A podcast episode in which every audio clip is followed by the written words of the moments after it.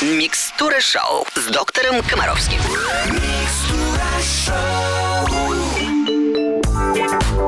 Вы слушаете «Русское радио». Я приветствую всех, кто поймал нашу волну. Здравствуйте, как всегда, в финале недели. В субботу мы встречаемся здесь, в эфире с доктором Комаровским. Евгений Олегович, доброе утро.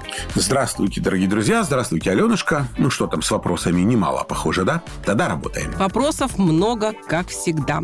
Если есть желание задать свой вопрос с Евгением Олеговичем, заходите на сайт русрадио точка ру. Там есть специальная форма, заполняйте, и будет вам мудрый совет. Кстати, его сейчас получит Нина, которая написала к нам в эфир. Здравствуйте, Алена. Евгений Олегович, такая ситуация. Дочке семь месяцев. Совсем скоро маме надо ехать в другой город на учебу на две недели. Решили с мужем ехать все вместе, так как дочка еще на грудном вскармливании. Да и оставить свою дочку на нянек пока не готова.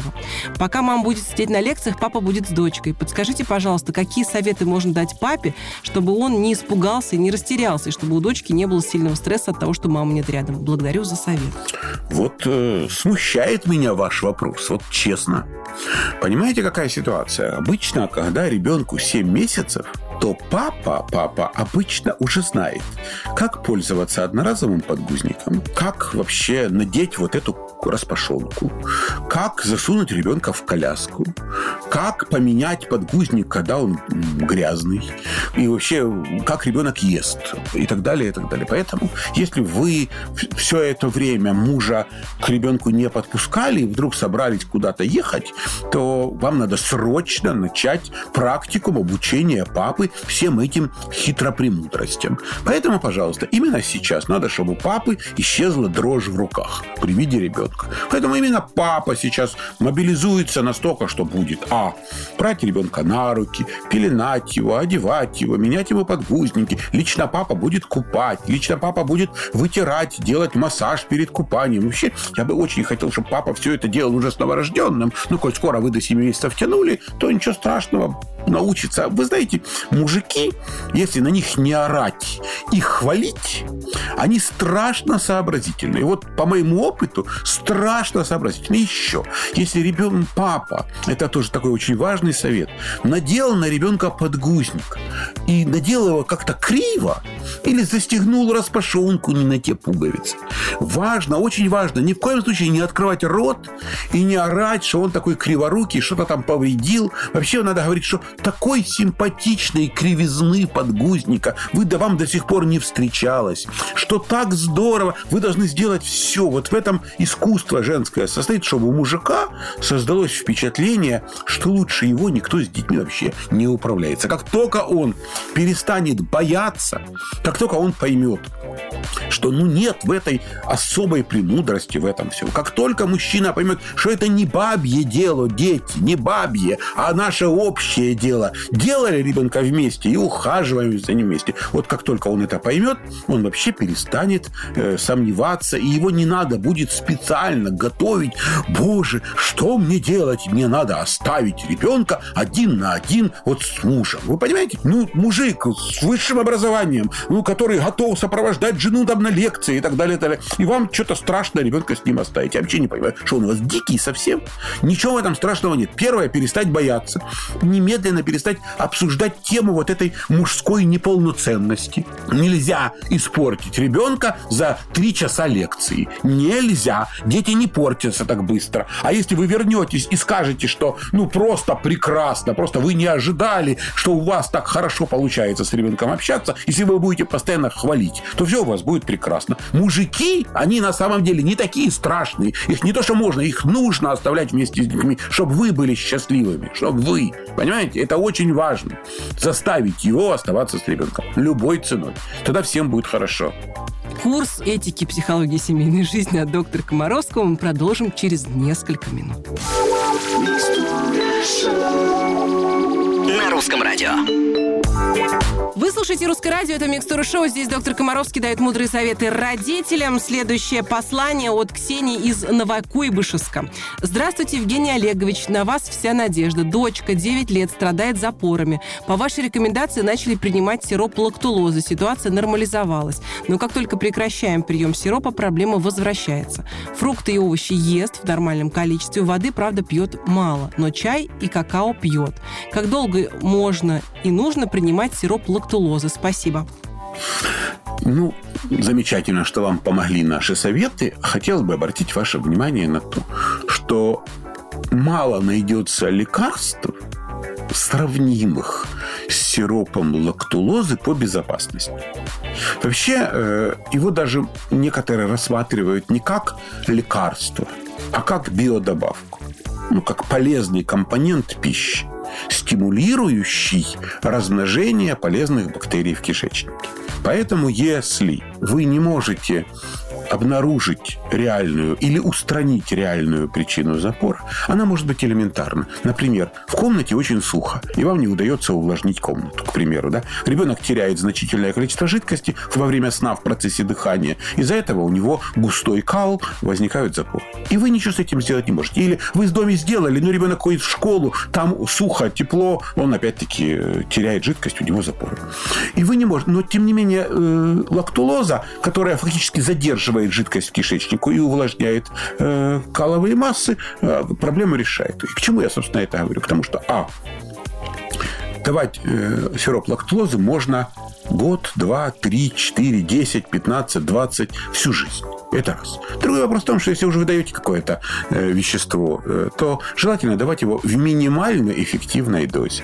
Поэтому подберите ту дозу сиропа лактулоза, которая однозначно работает. Условно говоря, там десять миллилитров по утрам. Подавайте месяц. Через месяц дайте девять миллилитров, через месяц восемь. Иногда, кстати, если вы начинаете вот уменьшать таким образом, то есть не, не просто даете, а потом раз и перестали давать.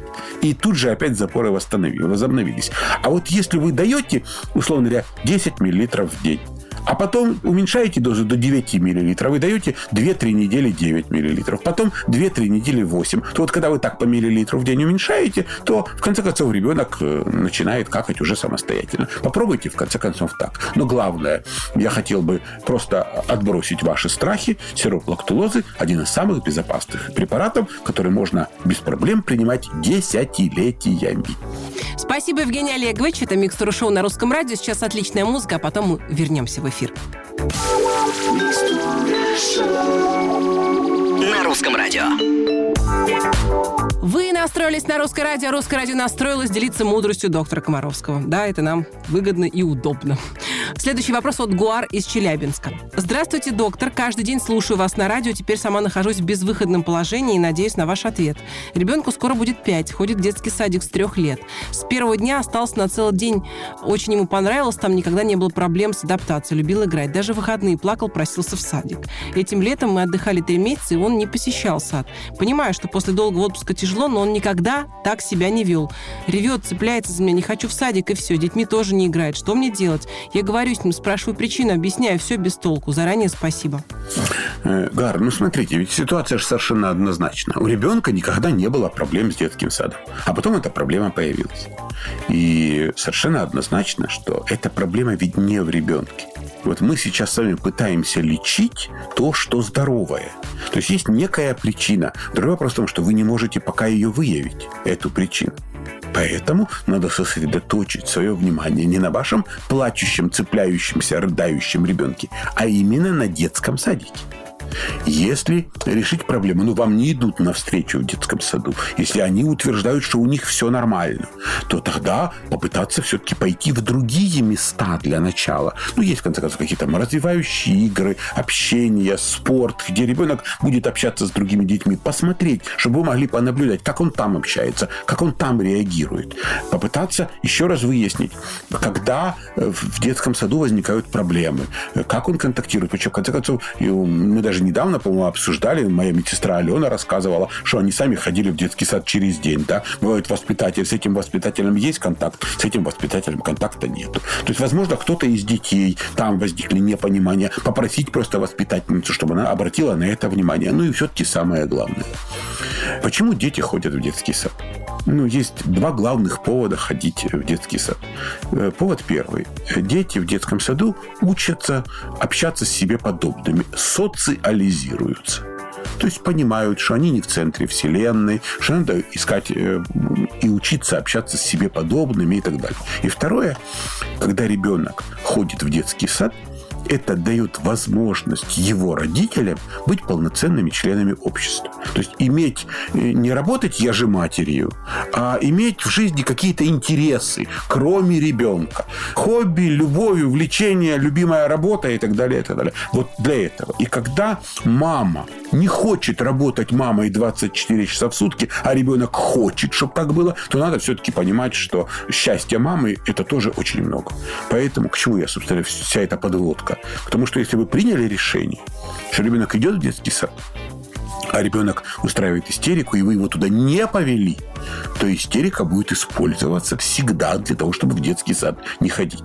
Поэтому решили вести, он идет. Цепляется, кричит, пищит, но тем не менее в детском саду остается.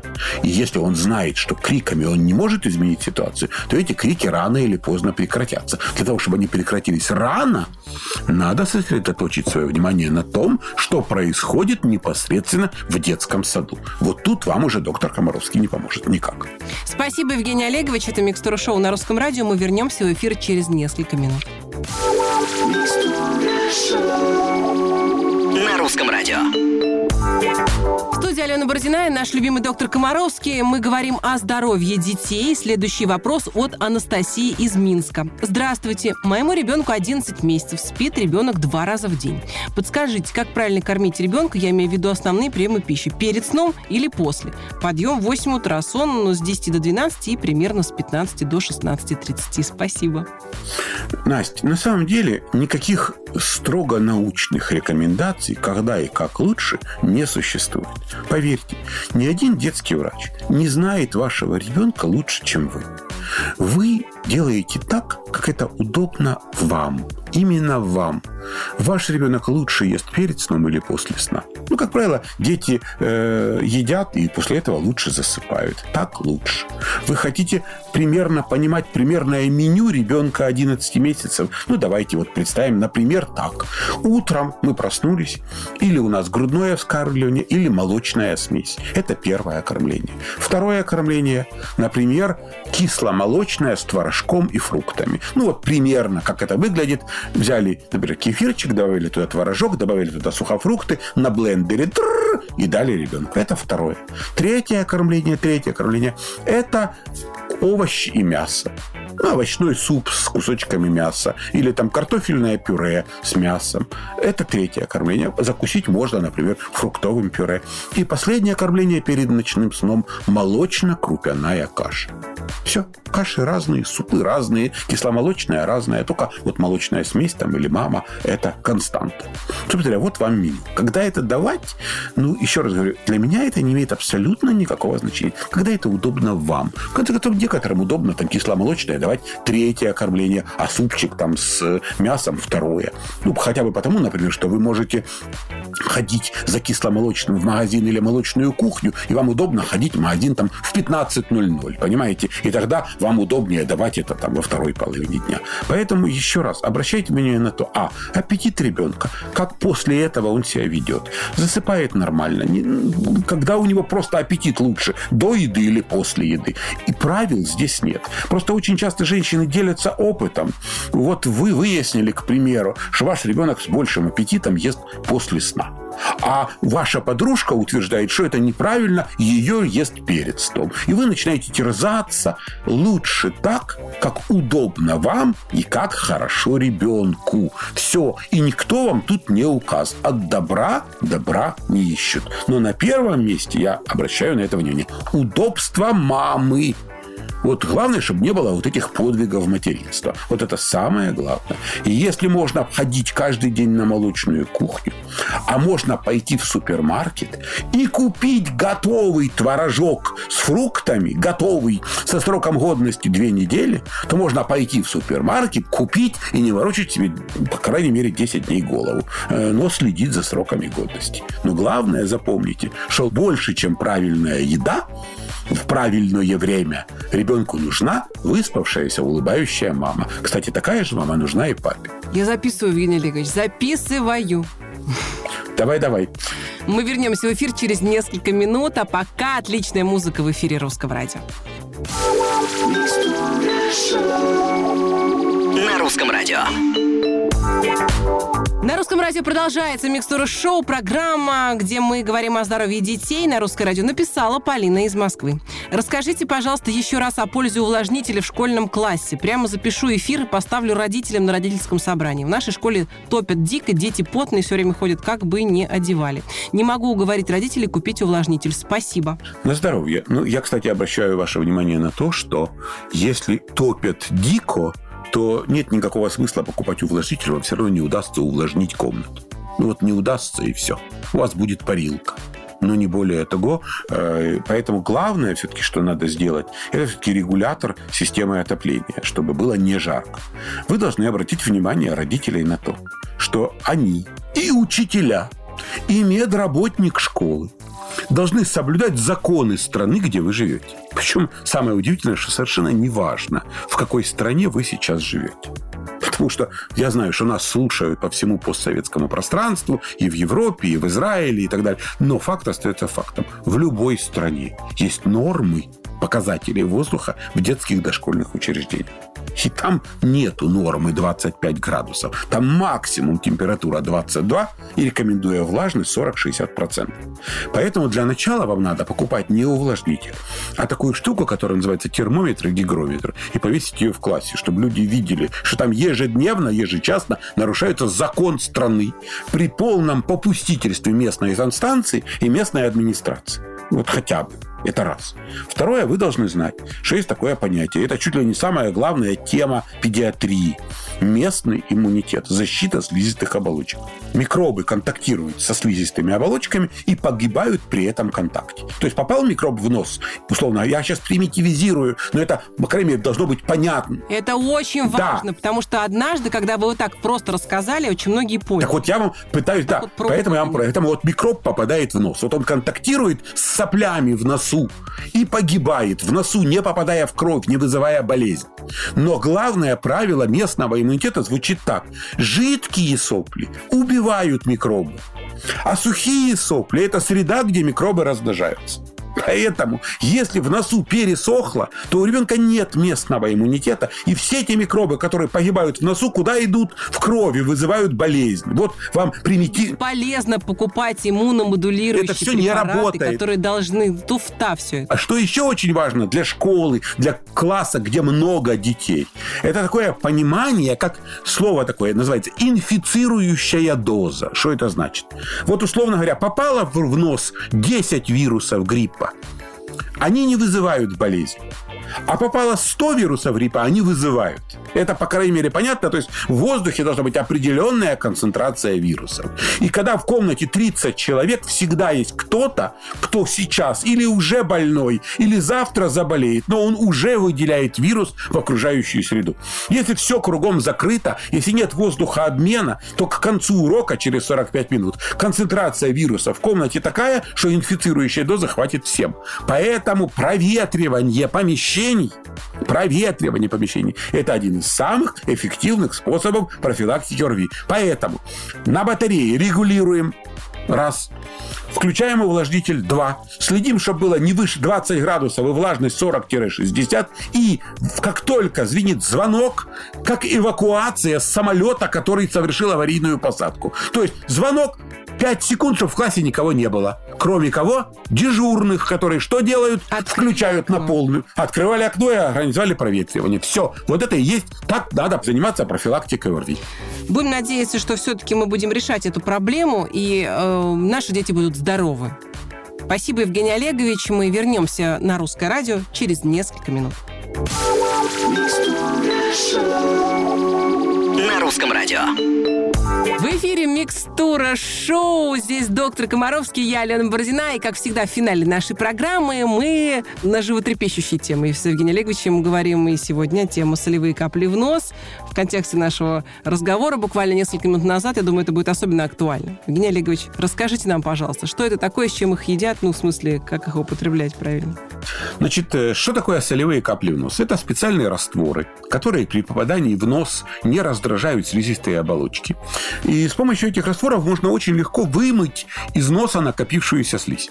Как правило, слизь густая, потому что жарко, потому что температура, потому что сухо. И высморкать ее просто так не получается. Или речь идет о детях, которые не умеют сморкаться. Поэтому вот с помощью солевых растворов, которые обязательно должны быть в аптечке у каждого, можно не допустить, чтобы слизь загустела. Это очень важно. И второе, можно вымыть то, что уже накопилось. Это первое. Что еще мы должны знать? Что поскольку наши дети живут очень часто в сухом и теплом воздухе, у них постоянно пересыхают слизистые оболочки, и это делает организм очень чувствительным к вирусам, бактериям, то солевые капли в нос – это прекрасный способ профилактики вирусных инфекций там, где нельзя избежать контакта с большим количеством людей. О чем я говорю? Например, вот покупаете вы флакончик с солевыми каплями. Я потом скажу, как они называются более точно. Покупаем флакончик, идем в поликлинику. Не просто сидим в поликлинике в коридоре и общаемся со всеми сопливыми вокруг, да? А капаем каждые там, пять минут эти солевые капли. Собрались каждые в супермаркет. Да, каждые пять минут просто, чтобы смыть с носа вирусы. Понятно? Это реально. Кстати, полоскать горло тоже очень полезно. Там, где куча людей, особенно больных людей. Не надо ходить с ребенком в супермаркет. Если деваться некуда, и вы его туда взяли, то перед тем, как туда войти, и сразу после того, как из него вышли, закапали в нос солевые капли, промыли нос. Понятно? И еще. Обычно бывает сплошь и рядом так. Вот есть ваши там любимые сосудосуживающие капли. Ну, Алена у нас страшно их любит, потому что она у нас вечно. Я не люблю их, я очень редко их использую. Но... Если у меня, допустим, сейчас вот я болею, да, да. заложен нос, и мне нужно просто говорить. Да, так вот, смотрите. Эффективность солевых капель, она максимальна тогда, когда солевые капли контактируют со слизистой оболочкой. Да, ну, они на нее, собственно говоря, и действуют. Сплошь и рядом нос у детей забит слизью настолько, что мы капаем солевые капли, они просто до той самой слизистой оболочки не добираются. Поэтому, если мы перед тем, как капать капли сосудосуживающие, промоем нос, вымоем вот эту всю слизь с помощью солевых растворов, они, солевые, тогда уже сосудосуживающие капли будут намного эффективнее. Короче говоря, профилактика, лечение, активизация действия других препаратов. Вот поводы за использование солевых растворов. Их полно, всех этих препаратов. Вам это дорого? Покупаете изотонический раствор натрия хлорида. Это тоже солевой раствор. Совсем дорого или некогда бежать в магазин, делаем солевой раствор сами. Чайная ложка соли на один литр кипяченой воды. Обычно, когда я говорю что-то, говорю, и пусть не пригодится, но это пригодится точно. Поэтому делаем выводы и имеем всегда в доме солевые растворы. Спасибо, Евгений Олегович. На этой соленой ноте, не проливая соленых слез, мы будем прощаться, потому что будем знать, что нас ожидает новая встреча уже через неделю. Спасибо, доктор. Всего доброго, друзья. Свободного вам носового дыхания и активной профилактики острых респираторных вирусных инфекций. И, конечно, любви мамам и папам. И всем пока. Я, Алена Бородина, говорю вам до свидания. Мы услышимся через неделю. По будням вы можете слушать в эфире Русского радио нашу короткую версию «Микстура шоу пятнадцать капель». Всем счастливо. Пока. Все лучшее детям.